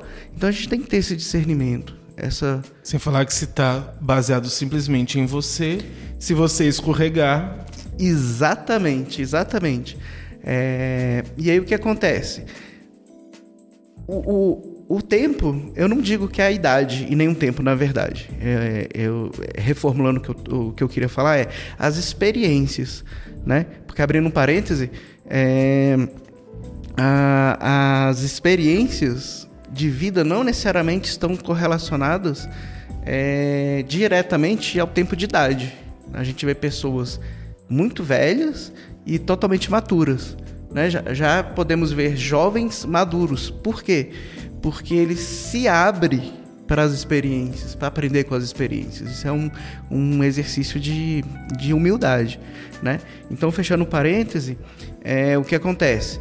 Eu, a partir das minhas vivências, eu fui vendo que tem algumas brigas que não vale a pena você entrar, entendeu? Se a pessoa tá com preconceito, cara, eu acho que o, o eu não vou questioná-la, não vou tentar convencê-la de que os cristãos são bonzinhos, de que os cristãos, quando querem obrigá-lo a ir para a igreja, na verdade está querendo o melhor para ele. Ou então eu não vou tentar justificar o injustificável, é, dizendo que ah, o cara, o pastor X é político e traiu a esposa e ele merece ser é, discriminado porque ele se dizia evangélico e tal. Eu não vou ficar justificando isso. Acho que o que está ao meu alcance é o que foi falado ou que permeou todo, todo este nosso percurso até agora, aqui nesse podcast. Que é o que? É, cara, é o meu campo de ação, entendeu? É no campo de ação é, dos meus relacionamentos, das minhas amizades, dos meus colegas de trabalho, da minha família. É isso aí que eu tenho que responder e que um dia eu vou responder. Quando estiver diante de Deus, ele vai perguntar para mim, não por que, teve guerra lá na China, por que, que o preço do dólar aumentou tanto em tal lugar. Não, ele vai perguntar para mim, cara, como é que você cuidou da sua esposa? Como é que você cuidou do Caio, da sua amizade com o Caio, com o João Vitor? É isso que ele vai perguntar para mim, porque estava no meu alcance. Como que você aproveitou aquela oportunidade que eu te dei naquele dia que o, aquela senhora estava com aquele problema e ela foi no caixa quando você trabalhava no banco, você teve a oportunidade depois de encontrá-la e ela é, falou para você que estava passando por um problema, o que que você fez com isso? Entendeu? E aí eu quero ter essa graça de falar, não, Deus, eu aproveitei é, com as forças que eu tive nas minhas mãos, o melhor que eu tinha naquele momento para oferecer, sabe? Então eu acho que é isso. Sinceramente, o preconceito sempre existiu, sempre vai existir né? Com todas as classes religiosas, humanas, é, enfim, algo humano, entendeu? As pessoas conceituam tudo e todos antes de conhecerem, né? Então eu acho que assim, esse preconceito é, é, vazio não me preocupa tanto, entendeu? Eu, eu acho que até é desnecessário a gente ficar querendo vencer, querer convencer e tal. Agora, como eu falei, Se for um, um preconceito por causa das minhas boas obras, aí eu quero sim, eu quero esse, esse é, ser alvo desse preconceito, quero ter, pela graça de Deus, a oportunidade de falar com essa pessoa preconceituosa e ela ver o que que me motiva ser aquilo que ela não está suportando em mim e o Espírito Santo agir na vida dela para que ela também queira isso para a vida dela. Com relação ao preconceito, eu acho que ele está bem presente e é, já me incomodou mais. Me incomoda ainda um pouco, mas eu acho que nem tanto, porque é, a gente está cercado de pessoas que é, não querem crer porque não querem, assim, e para eles é muito mais fácil é, sair acusando e, e culpando o, o, cristianismo. Ainda mais, Caio, em tempos de redes sociais, né? Isso, eu ia falar justamente que gente, isso. Que a gente tem as acusações gratuitas de ódio simplesmente porque a pessoa tem a oportunidade de, de expor aquilo que antes ela não tinha nem oportunidade nem coragem. É, se você chega no Twitter e escreve crente na busca, boa parte das respostas vai ser odeio crente, pronto, falei. Odeio crente, pronto, falei. Meu tio que é crente fez tal coisa, odeio crente, pronto, falei. É, façam um teste e vocês vão ver a quantidade de pessoas que literalmente falam odeio crente e não estão né, se preocupando. E geralmente baseado numa experiência muito rasa, né? Isso. De uma experiência ruim com uma pessoa específica e todos os crentes estão condenados por aquela pessoa, né? Exatamente. E eu entendo que o, o boa parte desse preconceito que a gente tem é, é, entre aspas, a própria igreja resolveu causar, principalmente com é, essa coisa toda de teologia da prosperidade Sim. e coisas que a Bíblia não prega e o cristianismo não prega, mas que pessoas dizendo estar sobre, sob a orientação de Deus dizem e fazem o que é contra o cristianismo. Então, às vezes, a pessoa que está lá fora vê isso e naturalmente quer acusar isso. Então, o, o por exemplo, o youtuber famoso que vê é, ele que, que quer criticar o cristianismo, ele não foi numa batista, numa Assembleia de Deus para ver o projeto social, como é que funciona. Ele viu que na TV tem um cara querendo o dinheiro das pessoas. E ele vai atacar isso e ele vai me colocar e te colocar nessa galera. E aí, como é que sai, né? Então, assim, eu já me preocupei mais com isso, mas eu concordo com o Toninho com relação à minha área de, de, minha área de atuação que é, eu sozinho eu não, não, não, posso fazer igual muita gente faz, que é lá no comentário do YouTube, não, você tá errado, não sei o que, não sei o que. E é uma gotinha no oceano, porque não vai, não vai funcionar. Na melhor das hipóteses, uma gotinha no oceano, porque às vezes ela, na tentativa de defender a fé dela, entre aspas, ela acaba sendo agressiva e aumentando muito mais o preconceito. Exato. Então, assim, eu acho que o papel do cristão real é trabalhar com o que ele pode. Eu concordo com o Toninho nessa. Então a gente, nesse pequeno raio que a gente tem, a gente vai somando, somando, somando, somando e ajudando a, a, a, a evitar isso. Nós, nós temos um problema que é, é muito complicado, que é as pessoas de fora têm um grande preconceito e aqui dentro nós estamos misturados com joio, muito joio e aí nós temos que lutar contra quem tá dizendo que tá se chamando de crente não é, e as pessoas lá fora estão. Então, assim, tá uma confusão que é difícil é, trabalhar em cima. Mas eu acho que Deus ainda tem um plano e a gente tem que manter a cabeça no lugar e trabalhar no que a gente pode. Caio, trazendo à tona a filosofia da leveza, de novo. Nós não somos advogados de Deus. Exatamente. Nós não somos advogados do Evangelho nós somos agentes transportadores da mensagem. Então, isso tem que trazer para a gente a seguinte conclusão, ou o seguinte comportamento. Cara, alguém está falando mal, falando mal do crente, falando mal de Jesus, falando mal de Deus? Cara, se o próprio Deus, é algo, um pensamento bem raso que eu vou falar agora, mas se o próprio Deus dá a oportunidade, o livre-arbítrio para aquela pessoa falar aquilo, quem sou eu para falar que ela não deva falar? Uhum. Entendeu? Então, o que está ao nosso alcance e que o próprio cristianismo nos incentiva a fazer é orar por aqueles que nos perseguem. Sim. Entendeu? Né? Então vamos orar. Se a gente está se sentindo perseguido, vamos orar por eles. Para Deus é, é, cumprir o plano de salvação na vida deles. Né? É, eu creio visceralmente de que todos nós somos ministros da reconciliação. Todos nós temos o ministério da reconciliação. O que, que é isso? É o ministério com M maiúsculo. É o ministério que é acima de todos os outros ministérios conhecidos. O que, que eu quero dizer? Que os ministérios com M minúsculo, que são é, ensinar, é, ministrar, seja o João, ele como teólogo, ele vai falar com isso mais com mais propriedade do que eu, né? A gente tem os ministérios bíblicos, aí tem os ministérios também é, dogmáticos, da, de, dependendo das, das igrejas é, locais, alguns, algumas atividades eclesiásticas consideradas ministério. Mas enfim, o que eu quero dizer é o seguinte: toda e qualquer ação, toda e qualquer atitude dentro da igreja ou, ou da igreja, se ela não estiver convergindo em reconciliar pessoas com Deus através de Jesus, isso para mim é o evangelho, né? Tá, assim, é algo inócuo, é algo vazio, é algo que não está condizente com a vontade de Deus, sabe?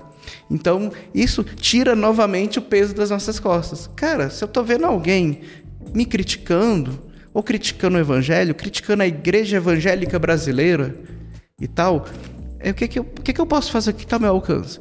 Eu uma vez só na minha vida e uma oportunidade só para nunca mais eu discutir em Facebook com uma pessoa que criticou a igreja evangélica naquela ocasião quando aquela boate gay pegou, é, pegou fogo lá em Orlando, se me engano. Uhum. Né? Naquela época teve um professor meu que postou algo e aí esse, esse, essa pessoa veio e criticou de forma bem direta e rasa, falando que aquele ataque foi por causa da igreja.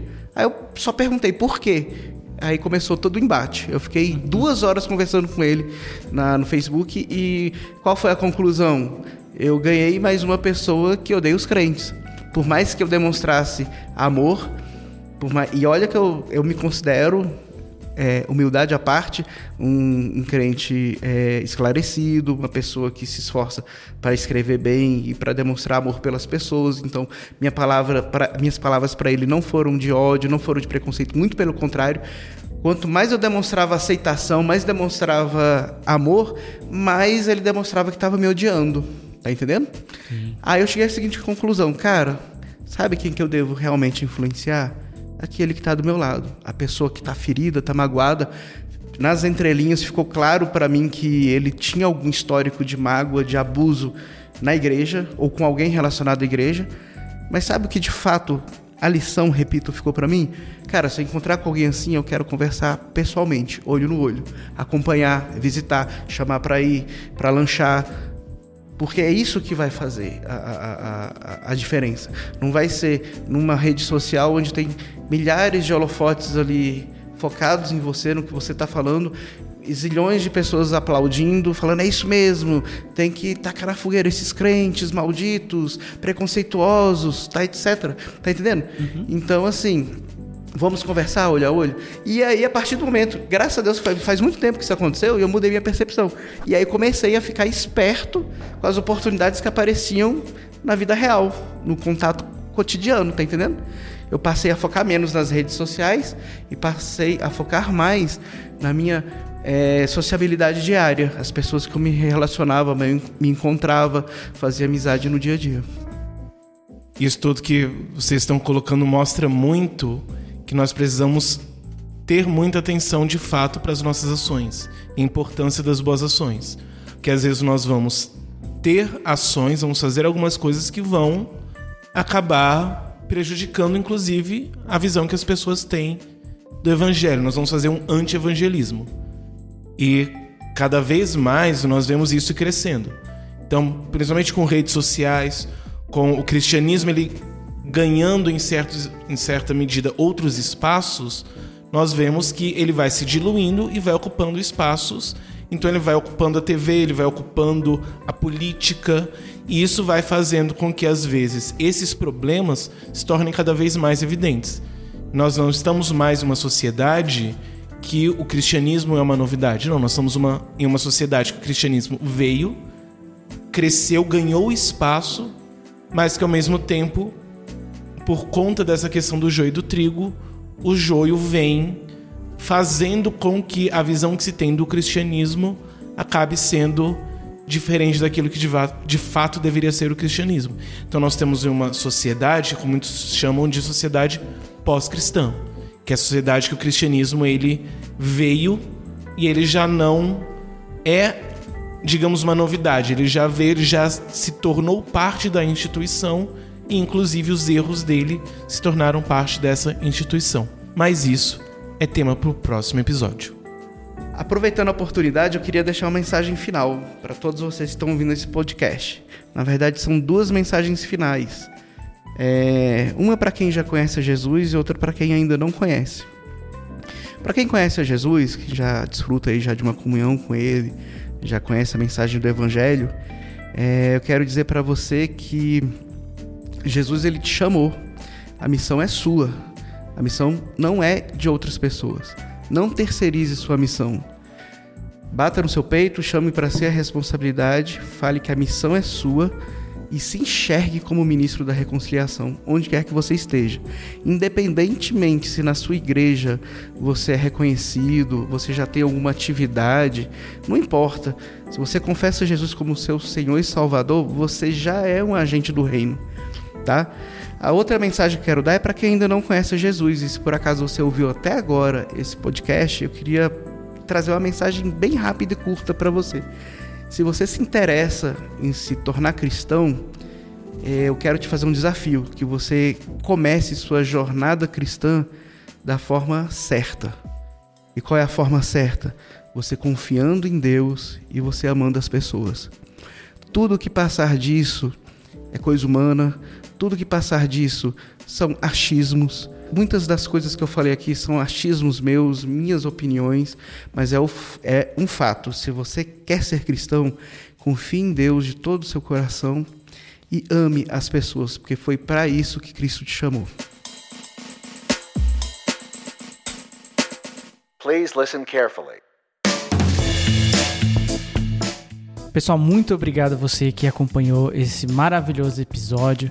Eu queria aqui, em nome do podcast Puro e Simples, agradecer de coração os dois grandes amigos que engrandeceram é, mais um dia. Eu tenho certeza que foi extremamente edificante para mim e para os nossos ouvintes. Muito obrigado para você, Gabriela.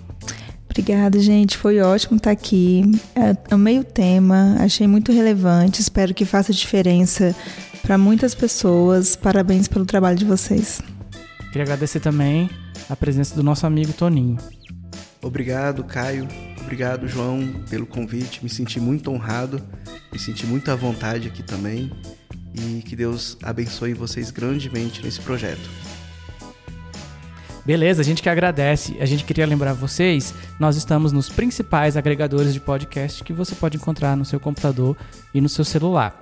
Por exemplo, Spotify, iTunes, Deezer, Google Podcast e além disso você pode acessar o nosso site principal, podcastpurisimples.com.br e conferir o áudio inteiro lá, inclusive alguns textos, alguns links e deixar também o seu comentário. Temos também os episódios na íntegra no YouTube. Você conhece alguém que não tem muito, né, muita proximidade com, com agregadores e tal? Você pode compartilhar o link no YouTube. Então você procura no YouTube por podcast puro e simples. Você vai achar o nosso canal. Por favor, se inscreva, é, comente, dê um joinha e clique no sininho para você ter todas as notificações quando a gente enviar novos episódios. E é, procure a gente no Facebook, procurando por podcast puro e simples. Você também encontra nossa fanpage. Temos um Twitter que é Puro Simples Cast e o nosso Instagram que a gente tem compartilhado lá com maior frequência. Nosso Instagram é podcast puro simples, não tem o E. Beleza? Então você chega lá, você pode colocar seu comentário, seu joinha e conversar também no privado que alguém vai responder você. Nós temos também uma novidade muito legal, que é a forma de você ajudar o nosso podcast. Nós agora somos parceiros da Amazon.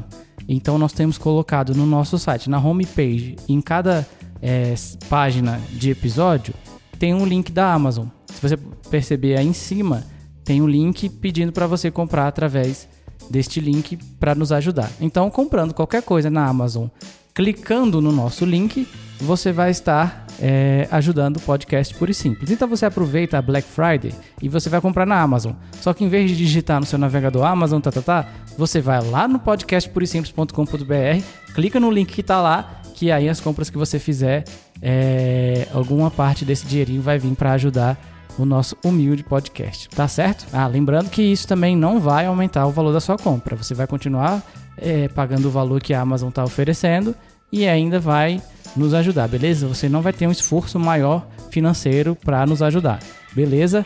Então é isso.